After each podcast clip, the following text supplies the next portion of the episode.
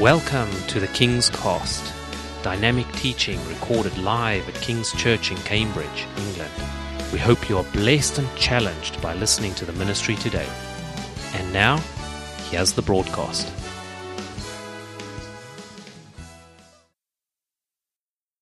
Amen. Praise God. Mark chapter 11, we're going to read from today. Mark chapter 11. So if you could turn to that in your Bibles.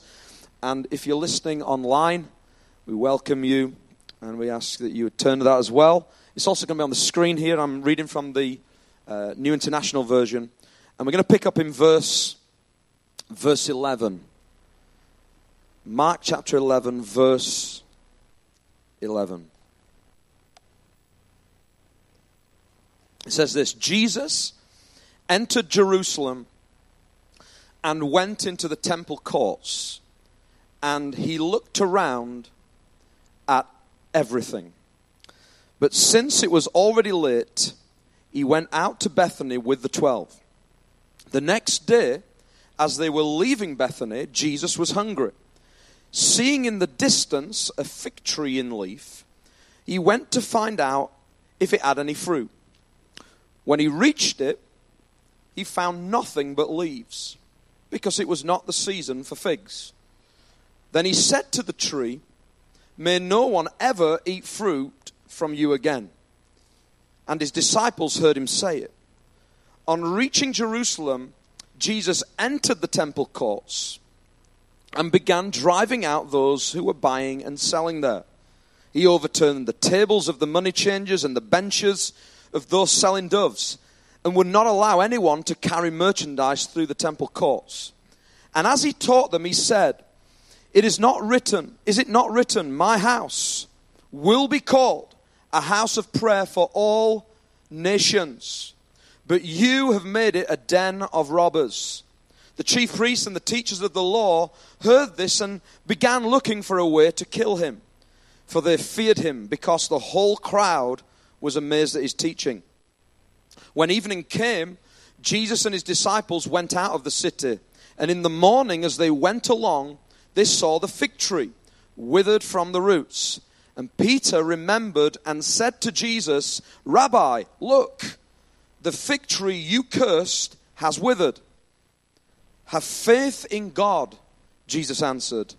Truly I tell you, if anyone says to this mountain, Go throw yourself into the sea, and does not doubt in their heart, but believes that what they say will happen, it will be done for them. Wow. Verse 24 Therefore I tell you, whatever you ask for in prayer, believe that you have received it, and it will be yours.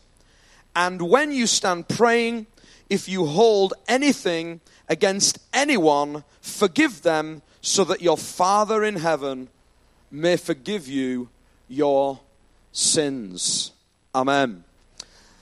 I want to talk to you today kind of on the subject of prayer because I believe that this story, it's interesting when we read the Bible sometimes and we we look at specific stories. So if we were to preach on the turning of the tables and Jesus going into the temple and kind of the fact that it's, it's okay sometimes to have anger, righteous anger for the zeal for the Lord, we could look at that aspect. But sometimes I'm a person who likes to look at the Bible and look at the stories and the context in which uh, stories are put. And particularly this story is actually surrounded by the temple story, surrounded by a story that's happening with Jesus speaking to a tree. It's actually all about prayer. I believe that Jesus um, is teaching his disciples and the Pharisees, the chief teachers of the law, are very similar principles about prayer. Um, do you know that Jesus is he's not just uh, telling the Pharisees about prayer, he's teaching his disciples. Some of us, we've been following the Lord for a number of years, and we can be walking with the Lord every single day uh, as such, reading our Bibles, but probably never praying. You can be spending time and say, I'm a Christian. You could have got baptized, got your certificate, been on the Alpha course. You've done all the things, but actually, you could probably say today, and maybe God is speaking to you right now, that actually you know in your heart that your prayer life is just non existent in some cases, or pretty much a few minutes a day. And actually, the reality is your prayer life is actually your basis for relationship. Pentecostal preachers love to always say, uh, charismatics love to say, you know, we're not following a religion, we're following a re- we have a relationship. It'd be interesting to know how much relationship we are having rather than saying that, because the line sounds good. It sounds good on the fridge on a magnet, but the reality is, is, are we spending time talking with the Lord? If I was to say to you, you're in a relationship with someone and you talk to them on the phone or you text them or whatever you do, you like communication. And if we don't have communication with Jesus, then we can't really say we're having a relationship. Jesus here is talking about the significance, the importance of prayer, relationship with Him. And I want to just bring out some points today to help you understand through this story what I believe are sometimes the root cause problems that affect us in our lives, in our communication, our prayer walk, but not just our prayer walk, but in our passion and zeal for Jesus. How many of you want the Holy Spirit to breathe on, on the coals of your heart? How many of you want Jesus to do something in you where you want to pray to Him, not because it's a, a, ritual, but you want to pray because the Holy Spirit is calling you into that, into His presence, and you want to spend time with Jesus? You know, I don't want to be uh, ritualistic in my faith. I want, to, I want to spend time with the Lord because I want to be with Him. And I believe that's what Jesus is, is, is teaching in these scriptures. The title of this is More Than Meets the Eye more than meets the eye. Because I believe what Jesus does in our lives is he, he looks at us and he's always looking at us and always looking at our daily walk and he analyzes us because he knows everything about us. The Bible says he knows how many hairs are on your head. So he knows everything about you. He sees everything we do. He sees our lives. He sees what you do when you leave here and you look really holy, but then you get back home and you're not so holy.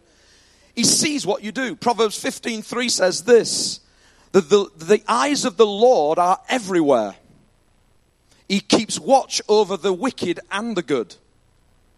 Come on. He's watching you and he's watching. You know, if, if I ever go to the shops with my kids, if I ever need them to, to, to be, behave when I'm looking around the shops, I just tell them to look up at the CCTV cameras and say, the CCTV cameras are watching you. I always have to find one first. They say, Where's the camera, Dad? So that camera's watching you, son. You better behave. It's amazing what a camera does. Some of us think that when we're doing things in our lives and, and when we leave here, that the camera's not on us. We think that we've got areas of our lives that the CCTV ain't seeing. The Bible says the eyes of the Lord are everywhere. Everywhere. You can't escape it. It's the big brother, it's the CCTV's watching, but he's not watching to tell you off. He's watching to call you back into a relationship with Him. And there are some things that sometimes hinder us. They get in the way. They get in the way of our relationship with the Lord. It's in Mark 11, verse 11, just before I go into, into this, I want to just show you something because it says this Jesus enters Jerusalem. Before he even goes to the fig tree, before he even gets to the temple and challenges these people, the day before, the evening before, it says this Jesus entered Jerusalem and went into the temple courts and he looked around at everything. But since it was already late, he went out to Bethany with the twelve. Jesus is, before he even approaches the fig tree, before he even goes the next day into the temple, he looks at everything that's happening. Can I just say to you today, just, just a word of encouragement and something to think about? Jesus is watching over everything in your life. And some of you think you're getting away with things. Some of you think that because he's looking at a distance, he's not going to do anything about it. But Jesus is very good at looking at things from a distance and then getting up personal and dealing with you with the Holy Spirit in your life. Jesus will not stand back if we're a Christian and we want the Holy Spirit to work in our lives. We sang this morning, Holy Spirit, we want, we want more of you, and we've been singing about that. But when you ask for the Holy Spirit to come, He's going to get up close and personal and challenge you on some stuff. And some of us, what's happening is Jesus has looked at our lives from a distance, and His grace and His mercy holds off. But actually, what He wants to do is get up close and deal with some real heart issues that you've got going on. Do you know the next thing it says is this? Let's bring the next slide. It says this Mark 11, seeing in the distance, he's still not got to the fig tree, he's still not got to the temple, seeing in the distance a fig tree in leaf, he went to find out if it had any fruit. And when he reached it, he found nothing but leaves. See the similarity. Jesus just looked at the temple. He's had his night vision goggles on. It's evening. He's looked and seen all the activities, seen all the tables, all the merchandise, everything being sold, all of the things that are going on in the temple, the hype, the activity. But he did nothing because it was late. And he retreats. Then the next day he gets up and he's walking and sees a fig tree in the distance because he sees everything. Do you know something? Both the temple and the tree both looked fruitful. The temple had a hype of activity. The temple looked like it was buzzing. The temple looked like it got everything going for it. Revelation chapter 2 talks about the angel uh, speaking to the church of Ephesus. Or Jesus speaking to the church in Ephesus, should I say? When it speaks about that, it talks about the fact that they were doing great things but yet they'd lost their first love. We can have a hype of activity. Do you know that your life is, I believe, is there's two aspects that God is looking at your fruit, your tree, and the temple because the Bible says this. It says that our, our, our, that the temple is now our body. So when he's looking at the temple and the hype of activity, we know now that the Holy Spirit resides in you. So he's interested in what's going on in here that no one else can see. And also, what's the fruit produced on the tree of your life? There are two aspects. Do you know that people out there today, they can see your fruit, they can see your tree, some people don't get up close enough because they don't know you close enough because you won't let them. So they see leaves and you look fruitful, but you're not fruitful. Jesus says, from a distance, he saw it looked like it was good. The temple looked like it was active. But when you get up close, and let me tell you, the Holy Ghost is very good at this because he's closer than anything you can ever think. He's the air that you breathe. When he gets up close to you, he really sees what's going on. And I want to say today that God doesn't want you to just be producing leaves that look like you're fruitful. He doesn't want you to have a temple, a hype of activity and performance, and actually there's nothing going on. Come on. I want to be a people. I want to be a church that is on fire for God, and it's the Spirit of God that's active in my life. It's not what I do. The temple and the tree both look fruitful at a distance. The two aspects of our lives, the branches, the fruit. John chapter 15, verse 6 says, Jesus says, If you do not remain in me, you are like a branch that is thrown away and withers. Jesus sees past your leaves, people. Come on. Let's just stop trying to look like we got some artificial fruit going on I don't like artificial fruit because when you pick it up, have you picked it up in showrooms? You've been around IKEA? Everything looks so good in IKEA. When you buy it, it's never as good, is it? Especially if you try and fit it together yourself. And the kids, they pick up artificial fruit. It's just no good. You can't eat it, you can't do anything with it. So many in the church today, we're looking at artificial fruit, things that look good. They're pleasing to the eye, to the carnal mind. But Jesus wants us to know true fruit that's produced out of our lives in a relationship with Him. If you don't remain in me, you're going to be like a branch that's thrown away and withers. 1 Corinthians 6:19 Paul says, "Do you not know that your bodies are the temple of the Holy Spirit who is in you, I want to say today that God is looking in the temple of your heart. He knows exactly what's going on. He knows all the tables that are going on, everything that's happening that looks active. It looks good. He knows what fruit you're producing, whether you got leaves or real fruit or artificial fruit. Come on. I want to be real for Jesus. Do you? Hallelujah. Do you know there's a big moment? I'm, I'm getting to my points, don't worry. There's a big moment when Jesus, he gets to the fig tree now and he speaks to that fig tree. And then the disciples carry on walking with him, and now he's on his way to the temple. Remember, he looked at it the night before, he saw everything. Now he's going back. Now he's going to get up close and personal. Let me tell you, if you're involved in sin and you're doing something wrong, God will not hold back. He's coming back and he will reveal. He'll deal with it. Some of you say, well, is God like that? Yeah, if you want him in your life, he is. And so he comes up and, and, and he approaches the temple. And come on, this is Jesus who stood back, watched. Now he's going to go into the temple courts in front of all these religious people and he's going to start turning tables. Come on. This is, this is the kind of Jesus we're singing to. Let me tell you, Jesus is not some uh, mampy pampy weak person.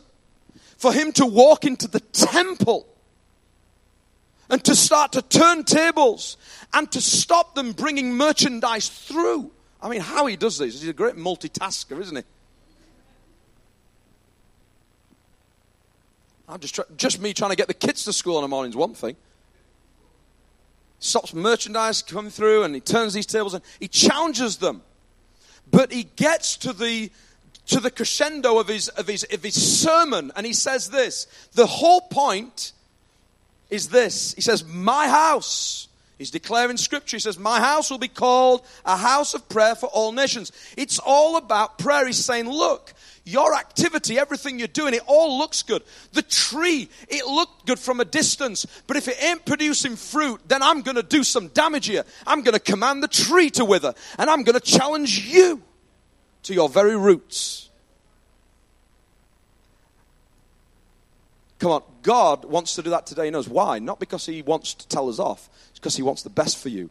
He wants to breathe in your life so you enjoy being a Christian rather than trying to be a Christian to prove something to yourself. Come on, some of us right now, we're, we're trying each week, oh, I'm just going to keep doing this because I was brought up in the faith. This is what I did. This is what my parents did. So I've got to keep doing it to keep, keep doing it. If I keep doing it, I'll feel good. Jesus does not want you to live like that. Your faith is not related to, to your parents. Your faith is not related to how, how you were brought up. Your faith is related to Jesus Christ, what He wants for you, what the Holy Spirit wants to do in your life. And it's good. It's good. It is good. My house will be called a house of prayer for all nations. You know, we're responsible today for the strength of our faith tomorrow. Some of us are like, Lord, give me more faith. Well, He does give you faith. But you are responsible for how you strengthen your faith tomorrow. And that means we have to address some things that are the root issues in our life in order that sometimes it stops us from communicating with God. Now, you might want a nice fancy message where I'm going to make you feel good and God's going to make a way and all this, but come on. God can only make a way if you get into good relationship with Him and you start understanding Him. You, that's where your faith's going to build. Not by me just going, God's going to make a way through the sea for you today. And you never address some of these issues. Hallelujah. Some of these things that are root issues in our lives, they're like silent killers. I mean, whatever you think about Brexit, Brexit's now happened, and we, but all of a sudden we've got coronavirus. There's always something to worry about. Everything. If I BBC News, there's always a headline, isn't there? People walking around in suits, and, and now I had a sore throat this morning. I thought, have I got the coronavirus? Some of you won't talk to me now after.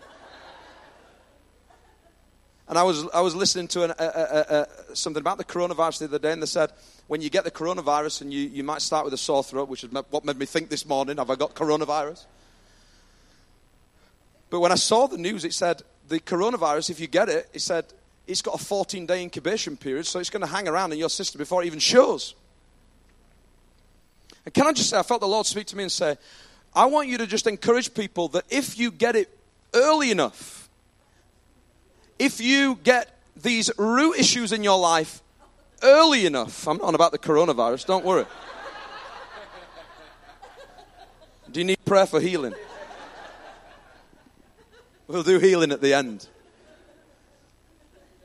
Listen, some of us have got to get it early enough in the root issues in our life. Why? Because if we don't, they're like silent killers. And it's too late.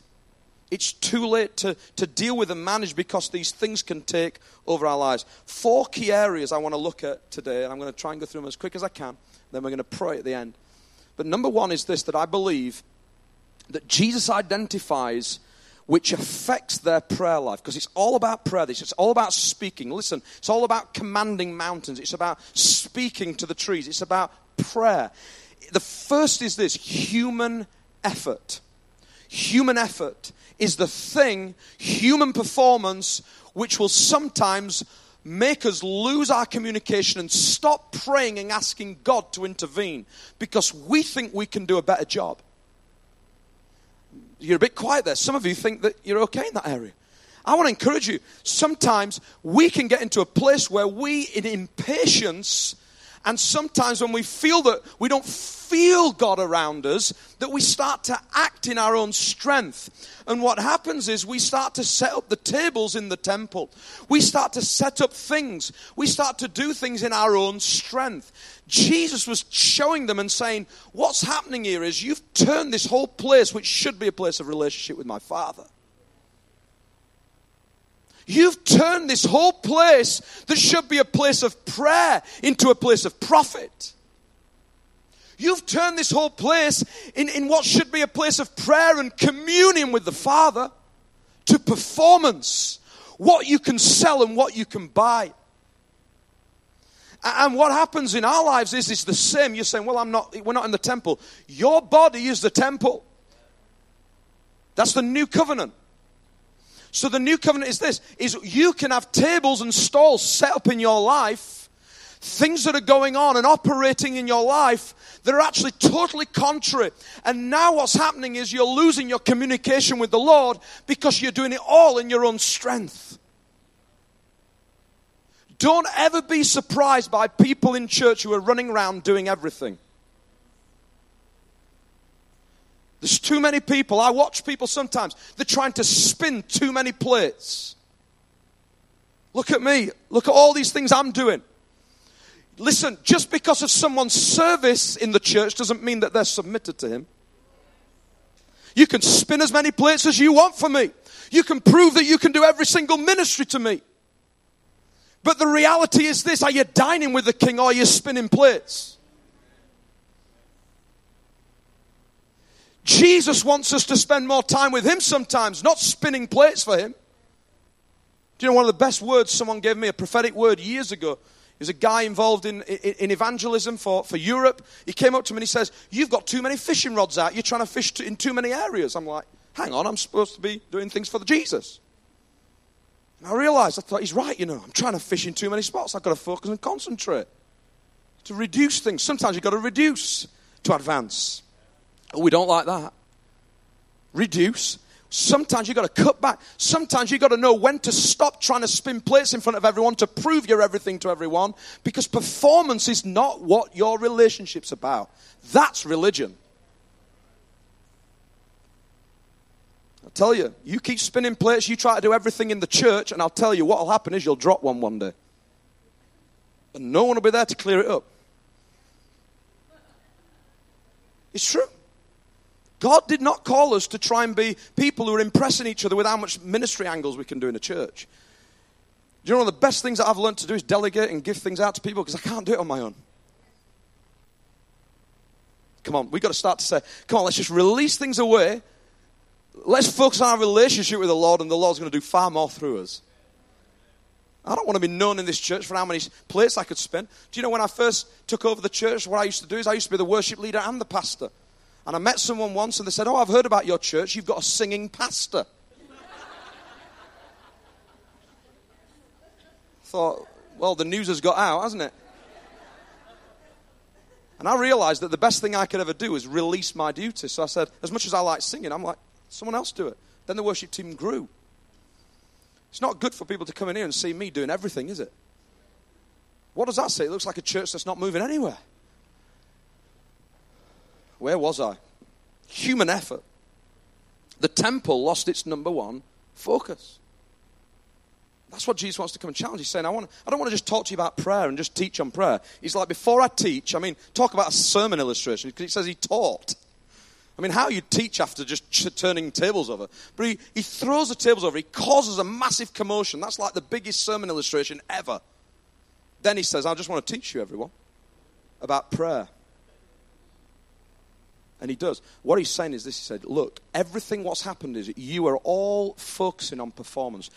And actually, you're getting profit from it. Do you know that some churches, come on, I mean, I, I like merchandise. I've got nothing against merchandise and ministries doing merchandise, but come on, we've got to, let's stop merchandise being the focus. How many books we sell, how many mugs we sell, how many t shirts we sell. Come on, you don't need a t shirt from a ministry to be anointed. Some of us wear t shirts thinking, oh, if I put this on, I'm going to I'm to get the anointing. I'm sorry if it stops the sales of some ministry, but I, have got a bit of a problem with it because I, I just don't think, unless it's going to a great cause, the focus is Jesus. Paul did not go around, he went around making tents and trying to support himself, didn't go around making t shirts. Didn't go around making mugs. Come on, I've got all the mugs, don't worry. It's fine. But listen, I'm trying to just show you. We can end up, this becomes a distraction. It becomes such a distraction, the whole thing, it's like, it's like a business. We are not in a business. We're in the kingdom of God.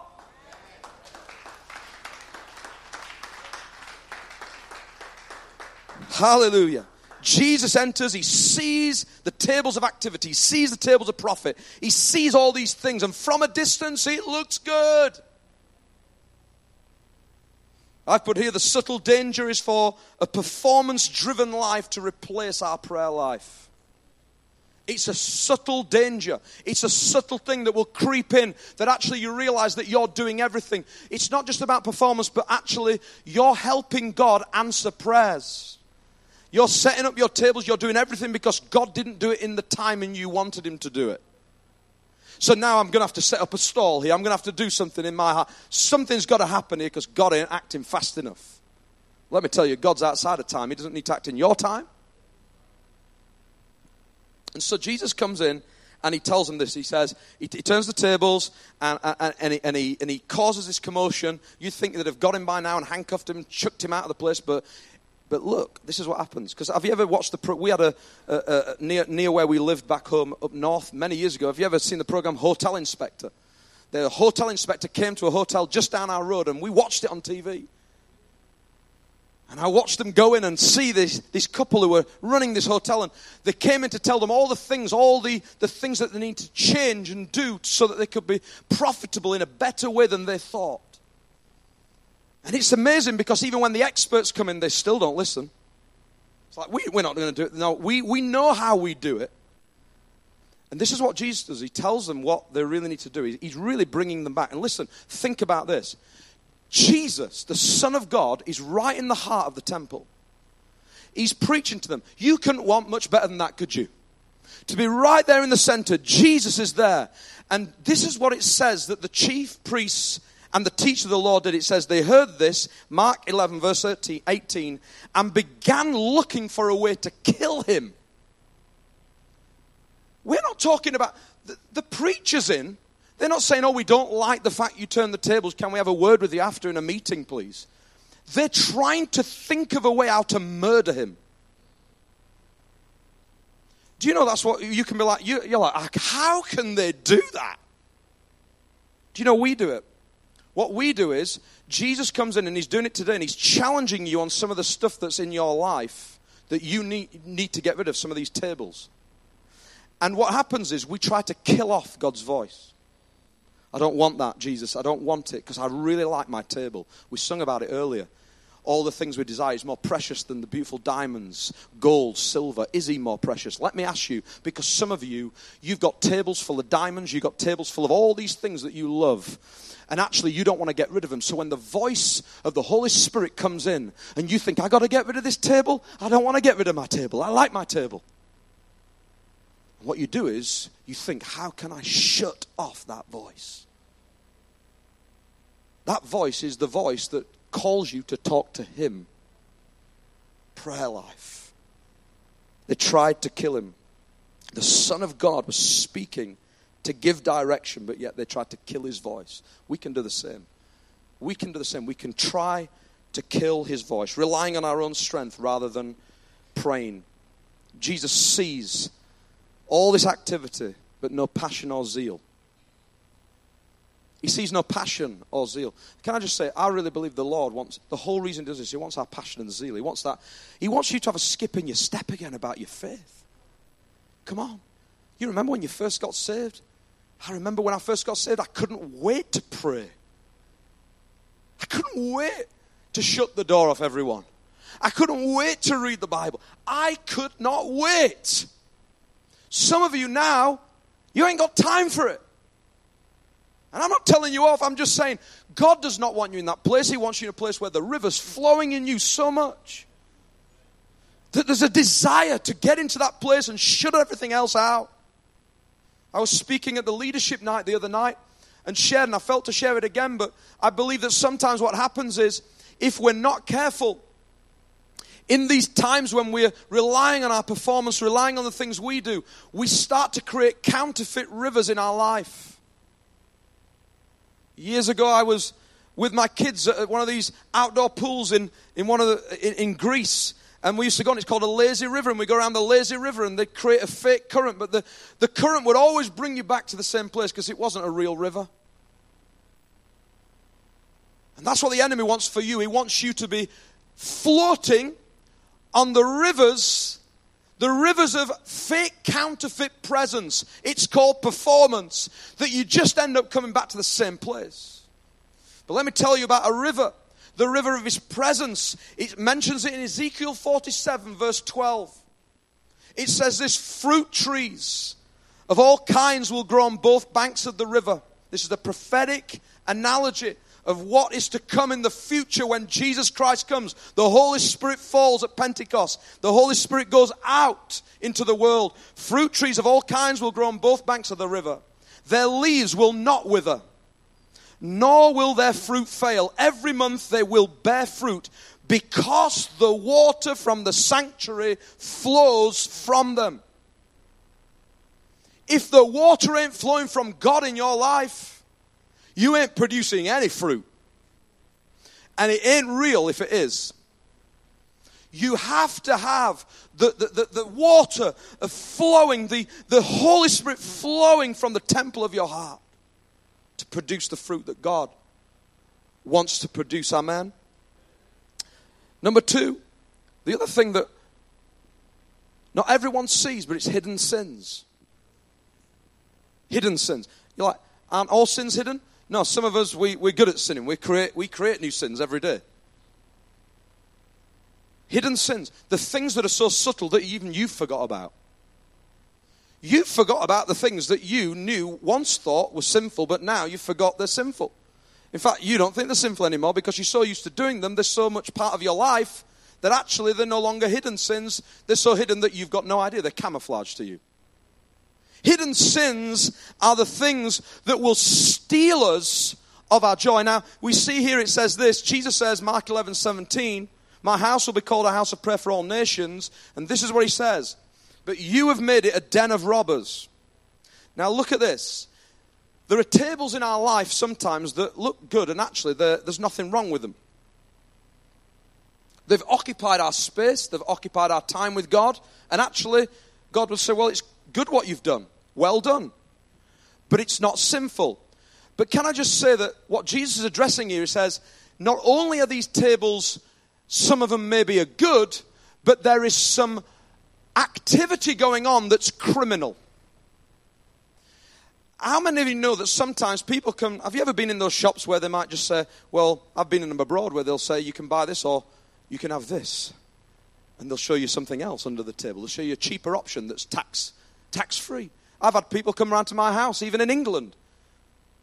I said, an electrician comes and he says, I said, give me a quotation for this electric job. And he'd say, well, I can do that, but he said, I can give you a price. He gives me a price, and then he gives me another price. It's half the price.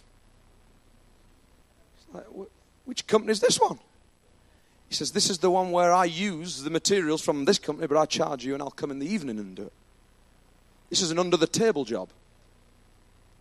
This is an under the table. Do you want the under the table? At that point, as a Christian, you're like, oh. Is there any cameras around here? I wonder if the leadership know. And you're tempted. Why? Because this is where the devil gets you. Forget the big things. This is where the devil gets you, the little stuff. And so you're there, and you, uh, you know, you got an option. Do you have an electric job done for £500 or 250 under the table? And what Jesus is saying is, is that you have turned the house prayer into a den of robbers. Because it's not just things that are good tables. Some of these tables are operating and you're stealing. And so actually there's sinful activity going on under the table. There is trade going on under the table. And can I just say to you, some of you right now, what's happening is you're saying, Well, I had tables, yeah, I can get rid of them. But some of you have been operating under the table. There has been sin that's been hidden that no one else can see because it's kept so secret. These things will stop you. He says, You've turned it into a den of robbers. It will steal your prayer life, it'll steal it. You think you're profiting, but it's stealing relationship. Why? Because you don't want to pray to Jesus anymore. Why? Because you feel so guilty. Do you know that Jesus never leaves you or forsakes you? Do you know that? But you leave him. You'll wander away. You won't pray to him. You won't talk to him. Why? Because you're operating under the table. There is something happening inside. You don't operate in the gifts anymore. Why? Not because the gifts were taken away from you, because the gifts, the gifts and callings come without repentance. Because you've lost the confidence to run in that gift. Why? Because you're operating under the table. And I want to just say today, God wants you to get rid of some of these hidden sins where tables look righteous on top. Looks good what you're doing, but actually under the table there's sin going on. Jesus sees that. These subtle sins will steal your desire to pray, will steal the effective, effectiveness of your prayer. Psalm 66, verse 18 to 19, the psalmist says this If I had cherished sin in my heart, the Lord would not have listened. I'll say that again. If I cherish sin in my heart, the Lord would not have listened. But God has surely listened and has heard my prayer. What is he saying here? The psalmist is saying, if I pray, but yet I love sin and I'm still holding on to what's going on under the table, if I still do these things, my prayer life is not, it's not getting heard. It's hitting a brass heaven. Oh, you can't say that. Jesus hears all my prayers. He's not going to hear your prayers if you like to sin and love and desire and you don't want a life of holiness. Oh, but, but you can't be perfect. I didn't say you have to be perfect. I said you have to have a desire for holiness. I'm not perfect. I probably failed on the way in, in the car. I'm not, I'm not trying to say that you've got to be legalistic for your prayers to get heard. But the Bible says that if we cherish this sin, if we cherish stuff and we like doing it, Paul says, I don't like doing the things I keep doing. He didn't say, Oh, I love doing it, so I keep doing it. I don't want to do the things, I just keep doing them, and there's a battle going on. There's a difference between someone coming to you and saying, I don't like doing these things, I really want to, I just really want to stop, Lord. God sees that. To the people who say, Do you know what? No one knows about this. I'm going to keep doing it, but I'm going to keep praying. I'm going to keep praying. If we cherish that sin, do you know what the message version says? It says this if I had been cozy with evil, the Lord would never have listened. Some of us have got to stop getting cozy with sin. Some of us have got to get stop getting cozy under the table with sin. And we got to start saying, God, it's time to come out. It's time for me to come out and reveal that actually I don't want to stay there anymore. I don't want to be there. I don't want to get cozy there because it's affecting my prayer life with you under the table. Activity. In Acts chapter 3, Peter said this. He says, Repent and turn to God that what times of refreshing may come. We said this in a prayer meeting the other week. We, we gathered together to pray. We were supposed to go to the streets, and I felt the Lord speak to me and say, I want you to share Acts chapter 3 when Peter says, Repent and turn to God. so that times of refreshing may come. If some of you were here for, for Dwayne White's message the other night, and his word for the year, he comes with a word for the year, and he preaches around the whole country, whatever it is, 15 preachers, he'll take the same word, feels the Lord's put on his heart, and he said, The word is this fresh. And we were like, wow, we, you know, we were looking at times of refreshing come from the Lord, Acts chapter 3, just the other week. And I believe God just wanted to speak right into, into what we were doing. But can I just say this? I love Dwayne. And I love the word of the year. But listen to me, people. You can't have times of refreshing without times of repentance. Dwayne said, We're going to get bread, new bread, fresh bread. We're going to get fresh oil and fresh fire. Come on, I want all of that. And I'm sure you do. But you can't have fresh bread, fresh oil, and fresh fire without fresh repentance in your life. Oh, don't preach that, for we don't like repentance. No, we need to turn, repent, and turn to the Lord. That what? Times of refreshing may come. Some of us we don't come out to the front anymore. We don't we don't need we don't need an altar call. We can just we don't need to go to an altar call. Why do we need an altar call? Why do we need to come and we don't need to I, I'm, I'm right where I am. I know where I am. I can repent and turn to the Lord later on when I'm cooking the dinner. I don't I'm not saying this place is special. What I'm trying to tell you is this there is a significant thing when we bow our knee and say, God, I've sinned against you. It's not about that this carpet's got an anointing. It's not that I've got an anointing that's going to change everything for you. But it tells you that sometimes when we come and we bow and we say, God, I repent and turn to you, that you will refresh me again. I want that refreshing. I want the fresh bread, the fresh oil, and the fresh fire. But I realize that times of refreshing come after times of repentance. Hallelujah.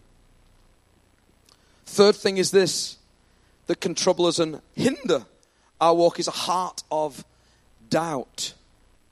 Heart of doubt. Same story. Jesus now he leaves the temple and he's on his way back and they're walking now past the fig tree that the day before he'd spoke to. How many of you have you spoke to things and you've prayed for things and it just didn't happen when you asked. And you're like, Jesus, come on.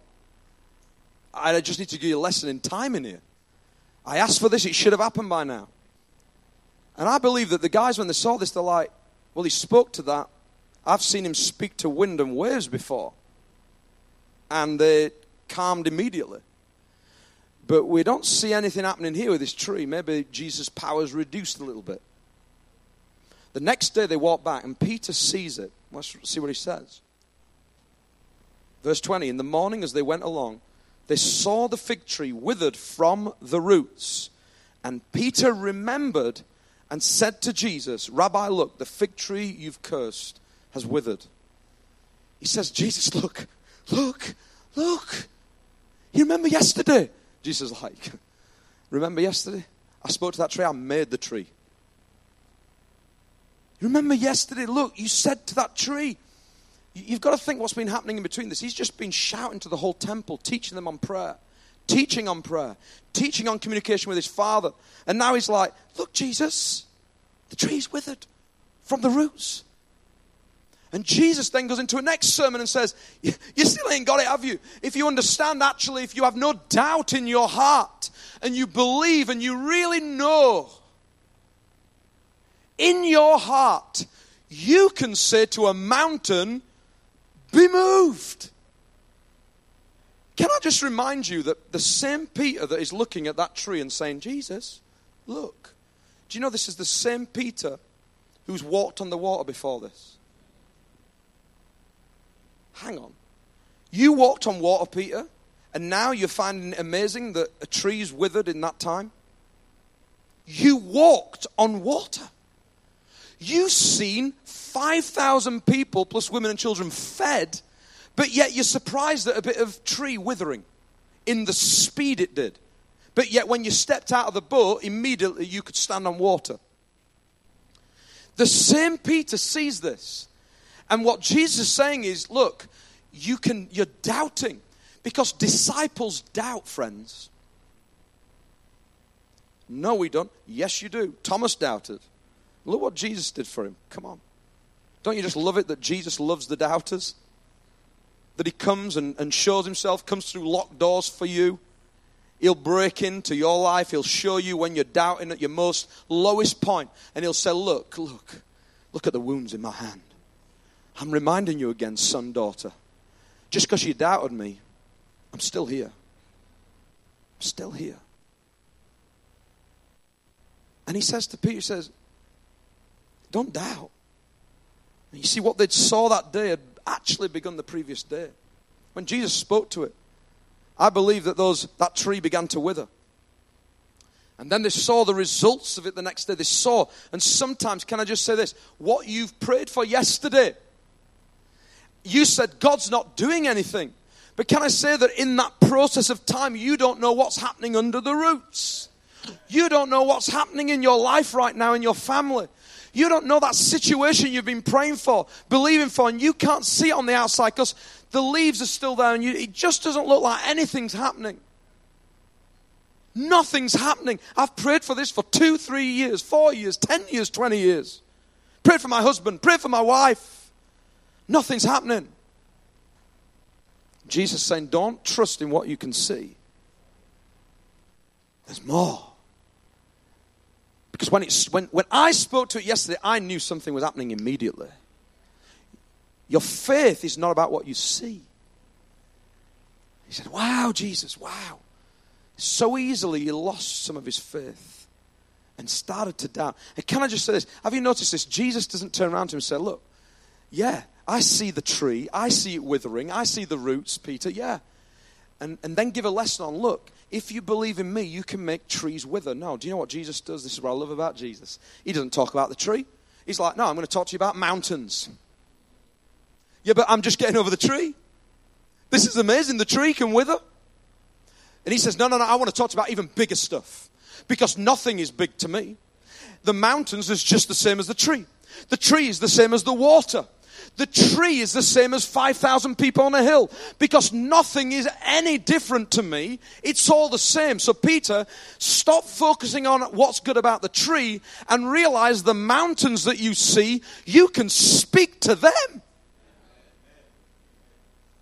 Some of you are so discouraged in an unanswered prayer, or you're saying, I think you're working in this area, and God's like, stop focusing on that and start speaking to some of them other bigger stuff. Oh, but you're so wrapped up in what's not getting answered in the time. Come on, let's start to speak to some of the big things in our lives that are big to us. Nothing's big to Him. He says, Truly I tell you, if anyone says to this mountain, Go throw yourself into the sea, and does not doubt in their heart, there we see it. If doubt's there and it starts to creep in, and do you know where, da- can I just say, doubt is built up in your life through a lack of relationship. When you're not getting close to the Lord, how are you going to feel faith rising up? Faith comes by hearing the word, doesn't it? So when you read the word each day and you're going to get that fed into, you're going to, and, I, I'm talking about spending time with the Lord after you've read and start to listen to his voice. Faith's going to start to rise up. When you face stuff and you pray for things, it's not going to feel as big. I want to just ask you the question if you're so overwhelmed with life circumstances right now, stuff that's happening in your life and your life, if only Pastor Phil knew how big this is, and, I, and I've just tried and tried, have you really tried spending time with Jesus? Come on. Have you really? Uh, sometimes when I go to the doctors and, and, he, and he says to me, and I, I, and I ask him for some symptoms, the worst thing I hear is when he gives me a piece of paper printed out with a load of exercises to do. I'm like, I just want, I just want a tablet. Give me a tablet. He's there on his printer. Do this exercise. You do this each day. I don't want exercises. If you do that over a period of time, it'll go. No, I don't want that. I want a tablet. I'm used to ibuprofen. We want quick fixes. We don't want to spend time. We don't want to spend time reading. We don't want to spend time doing things. But listen, if you do it, eventually you'll see that you'll become stronger. You become stronger in the faith. You become stronger in your relationship with God. Then you will overcome doubt. Do you know how Peter overcome the doubt? He says, Peter remembered. Do you know what? You've got to remember what he did yesterday. Some of you are like, I can't believe God to just get me through this season, this situation, this storm, and this thing that I'm facing right now in my life. Do you know what you've got to do? Peter remembered, huh, Jesus, you spoke to that yesterday. Some of you right now know that there are withered trees that he dealt with yesterday, last year, three years ago. You know, and the devil wants you to forget. Because the best thing the devil can do is, is get you to forget. Because if he can get you to forget, then you've got no testimony to restore, to restore yourself back to faith again. Testimony say, God, do it again. So if I, if I remember what you did for my family, if I remember that when I'm now going through a crisis, that I remember that when I was a young boy about 13 years of age and my sister nearly died within 24 hours of meningitis, but God rescued her and saved her and she's healed. She has two children now she's completely restored. I remember when I'm 13, that tree. If he did it then, then this mountain that's so huge in my life that now I feel like I'm dying, let alone someone else. This is too big for me to deal with. I remember the tree. Come on, some of you got to remember. Peter remembered and said to Jesus, he said to Rabbi, look. Some of you got to say, get into your prayer closet and say this. Stop begging him to try and sort the problem out and say, Jesus, thank you for what you did in 2002. Thank you, Jesus. Thank you for what you did in 1997 when I was at the last bit, when I felt like nothing, nothing else could happen, and you came through. Thank you, Jesus. Let me tell you, there's something in thanksgiving. When you thank God for what He's done. If I look back on my life, I realize there's so many things He's done. You thank Him, it will build your faith. You'll start to say, hang on a sec, I can see this mountain get moved prayer, communication. Jesus does not want to tell Peter off, he wants him to understand there's power in prayer. There's power in prayer. Come on, some of you need to get back into the prayer closet. Come on, seek determination, not doubt. Have a determination. Say, God, I'm going to start believing you. In 2020 this year, I want fresh bread, fresh oil. I want it all, but I want to, I want to turn to you again in that closet. And finally, I come to close. And the fourth thing is this. It's very key, this, very key. Is held offenses.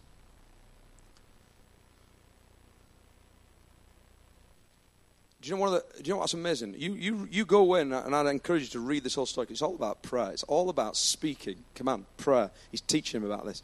And then he gets right to the end. He's just, he's just had a massive sermon in the temple, but he gets right to the very end of this story we see here. He's just told him about speaking to mountains. And you love going to conferences when people say, you can speak to the mountain, it's going to be moved. We love all that, and it's true. But we see here another underlying root. It's a caveat that Jesus says is going to hinder your prayers again. And it's unforgiveness. After Jesus just talked about the power of moving mountains, saying to throw into the sea, if you have no doubt, Peter, you can do all this stuff. You can communicate, you can speak to things. We've just heard it in the temple. You've got to get rid of all this stuff. If you do all these things, it's great. But one last thing to mention to you in verse 25. I just need to get a key thing to you. It's a root issue that you may not have clocked yet. When you stand praying, here it is again. When you stand praying, if you hold anything against anyone, forgive them. So that your Father in heaven may forgive your sins. Jesus is saying unforgiveness Unforgiveness is going to make us ineffective. We don't like that. We love to hear the words of speak to mountains, pray, prayers get answered. I'm, I'm on fire for Jesus. I got fresh bread. I got fresh oil. I'm so fresh. I'm so fresh. Look at me. I'm fresh. I'm on fire. Look at me. I'm such a good Look, look, we can do all that, but actually, deep down, right now, you know, as I speak these words, and it's the final thing I want to say today because I believe God wants to speak to some people. Right now, there's a root just being struck in your heart that you did not. You'd suppressed it. You'd put it aside. You'd said, "No, I'm going to. De- I'm going to leave that because I'm going to focus on my feelings, not my unforgiveness." My feelings, if I feel good, I have a coffee on the morning, I feel good, and I just come to church and I feel good and I look happy and, and, I, and I sing them songs and I, I look happy and I feel happy. I suppress it, but listen, this is an underlying root problem that's going to ruin your life unforgiveness. There are some people in this room, people have hurt you big time, very badly, very badly. They've hurt you so much. And at first, you felt the pain, but now you've compartmentalized it. Now you've shoved it in that little drawer. You understand when you read Sea of Forgetfulness about sins that I've got a box called My Forgetfulness Box, and I'm going to put it there, and it's never going to come back, but listen to me, it will. And it will ruin your faith. Jesus is saying, I've, I've just preached all this message about prayer. I've just shown you you can speak to trees. I've just shown you, Peter, that you can speak to mountains. You can, you can have an amazing prayer life. You can heal the sick. You can do all these things. But verse 25, if, you, if you're standing praying, Peter, if you're standing saying all these things and you hold anything against anyone, forgive them. Oh, I don't like that, Jesus. That's what we're like. We don't want to hear it again. We kill off the voice. But listen to me. I'm only telling you this because these things, if you don't draw them back out and you bring them to the surface, you will produce leaves rather than fruit. You won't have a fruitful life. And Jesus wants you to have a fruitful life. How many of you want to be starting to pray and see your prayers getting answered? How many of you want to start praying for the sick and you see people get healed? How many of you want to be healed, but maybe you're not getting healed because there's unforgiveness in your heart? Come on. I believe this is a key thing today, and it's something that's not preached on many times in the church unforgiveness. Some of you right now know there's a person in your mind right now that you know that you've got to forgive them, but it's so hard to even bring them back out of that box. Let me tell you, God wants you to do it. Listen, Christ forgave you. He forgave you. You have no excuse. Yeah, but you don't understand the pain. I understand the pain. When people have hurt me, I understand it. But I understand that there's power in forgiveness. Do you know one of the? Do you know what I love? Some of the best news stories that come on telly is when they bring people on. They say, and presenters will say, it's generally you'll see Christians come on and they've forgiven someone who's probably killed someone in their family, and they'll say this. They'll say, "I'm just overwhelmed by the power of forgiveness. How they could do that." It's one of the things that I love to watch because I love watching people declare forgiveness because it is one of the most powerful things. That's why the cross of Jesus Christ for you is the most powerful thing. Because Christ died for you while you were still a sinner. Even though you're righteous like filthy rags, even though you look disgusting before Him, He says, No, you're precious to me, children. I love you so much that I died for you. For the joy set before you, I endured the cross scorning its shame. He saw you and he saw beauty. Ephesians 4:32 Paul says this, be kind and compassionate to one another, forgiving each other, just as in Christ God forgave you. I'm not going to go into it now. There's that story of that the unmerciful servant, the person who gets all the debt clear. Millions of pounds cleared gives this example and he says that he goes straight out and the first thing he does is gets hold of someone and says, Where's my fiver? Some of us are like that. We do not. If you understand you've been forgiven much, you will love much. And I want to just say to you for 2020, if you want fresh bread, fresh oil, and fresh fire, come on, let's start forgiving people. Let's not just let's not ride on a, on a Tuesday night word. Let's ride on the truth of God's word. Let's ride on that and say, yeah, we want all that. We want everything you got, but we want to forgive people, Jesus. We want to do, we want to do this, the whole thing. Right down to the root, not the surface, because I don't want to get to 2020 at the end and look like I've got some tree that's blooming, but actually, if you got close, it's just leaves. If the worship team could come back, that'd be good. Hopefully, that's helped you today. I really believe the Holy Spirit wants to reveal these things in our lives. There's stuff every one of us know right now, and I, I could talk on one whole sermon about unforgiveness, but I wanted to bring some of these areas on prayer because I really believe that this year we need to start getting closer to the Lord in prayer. So we've got to get rid of some of these issues. If everyone can stand.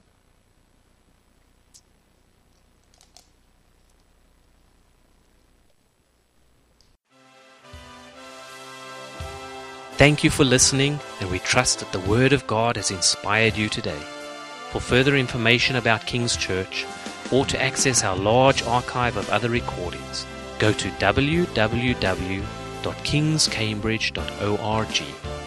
If you're listening on iTunes, we would love you to leave us some feedback. God bless and goodbye.